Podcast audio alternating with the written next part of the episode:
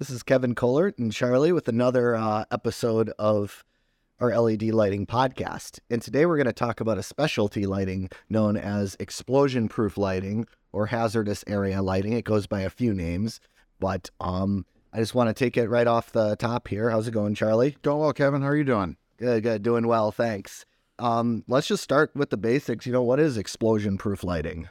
Yeah, sure. Explosion proof lighting um, is lights that are going to be placed in a highly hazardous environment where typically a flammable situation uh, can occur. So all lights have heat, they have electrical, they have circuitry in them.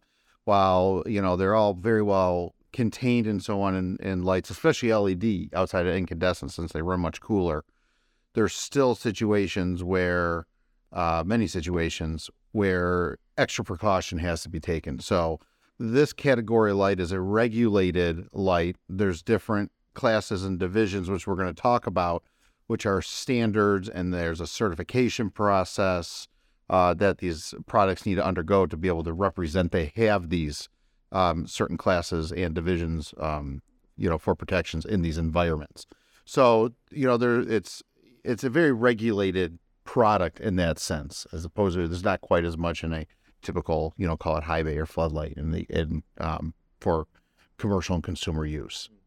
Right, and you mentioned the different classes and divisions. My understanding is that um, is that class one is your most flammable materials. That's like things like oh, you would probably find them in like uh, oil rig or something. It's around petroleum. That's my understanding of class one, division one. Yeah, exactly. Class one is going to be in an environment where they're, you know, they're, it's categorized as flammable gases, vapors, or liquids. So there is something in the air that a spark, excess heat can will ignite it. So you're in an environment that's enclosed, that's usually ventilated, that is, uh, you know, you obviously need uh, light in the area. So you're stepping up into these explosion, um, the explosion proof lights. Uh, and then there's subcategories in these classes, and those are known as divisions. And the division is division one and division two. They they exist in both classes.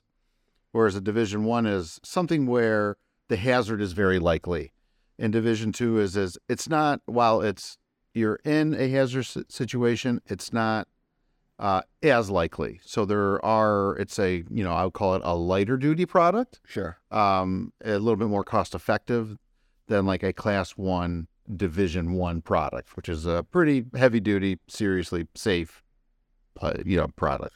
Yep. In class two, division one and two, class two, the difference that that's more related to like combustible dusts like uh you you know in a power plant you probably would find some. Yeah power plants you know think of like coal mines and you're mining coal it's there um you know dust is not going to ignite as easily as a vapor. So um you know it's basically small particles of solids you know drifting along in the air. So the, while they're they are less flammable so you can step down to a class 2 light um and then there's um also divisions one and division two uh, within the class two lights mm. as well. And it's the same thing. It's the division one is a hazard is likely. Division two is it's not as likely in that environment.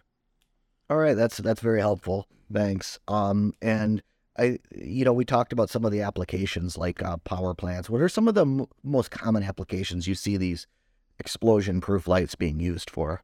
The the most the most common ones are you know certainly going to be the oil and gas rigs. They're going to be mining applications, and then also paint booths. Um, paint is very flammable. I mean, you may sure. not think of it as something flammable, especially if you're working more with like an oil-based type paint. Um, you know, and some of these lacquers that they're going to go on like automobiles, uh, ship hulls, all, all, you know, something that it's not your typical call you know wall paint that you're going to put in your house. That's really not that flammable, and often in a much more ventilated environment. So there's there's very little risk. Uh, so paint booths are probably some of the most common places that um, that our products are sold to.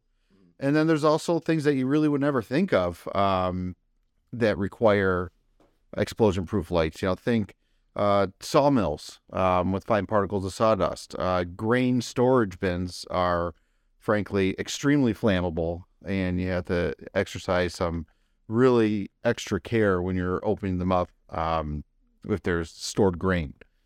So these are some of the ones that you wouldn't think that would you would need it, but they do, and it's required.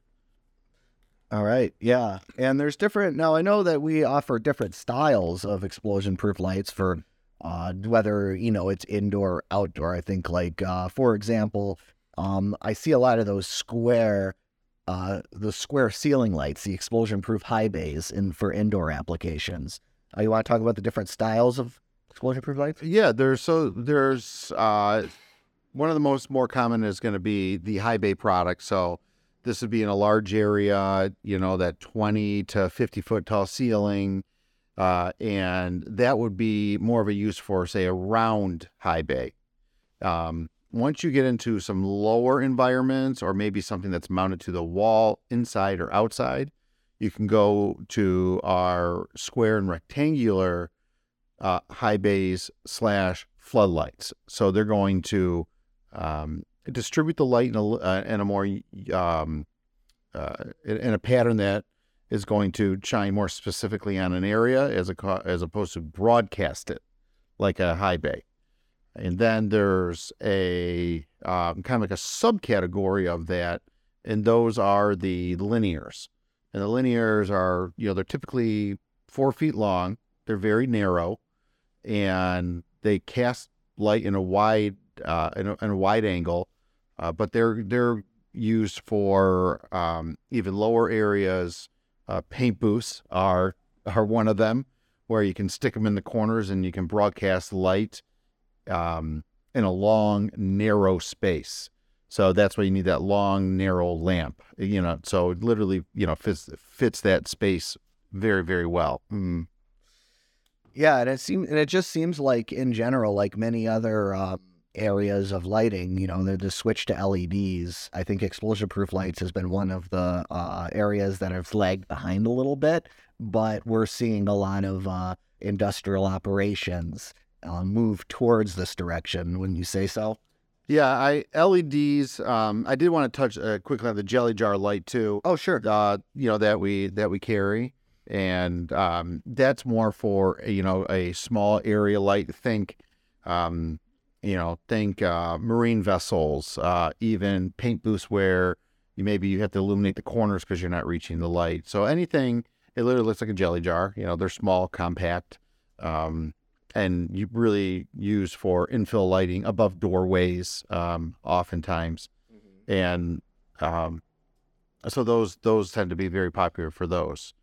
And in terms of LED, yeah, uh, all lighting is moving towards LED. I mean, in, in almost every facet, whether it's general lighting in your home, commercial, high bay, parking lot lighting, street lighting, um, automotive uh, lighting, and uh, it's certainly moving in that direction for explosion proof. And there's benefits to that. One is they're they're just smaller, and they have less heat than trying to contain the heat and of a you know a you know a metal halide lamp that burns extremely hot that you're putting in a very flammable uh, environment. Uh, LEDs, since you don't you're not battling a temperature, just lend themselves to this use very, very well. Better, you know, better, better than most outside of just the pure electrical savings that you have, energy savings. Sure.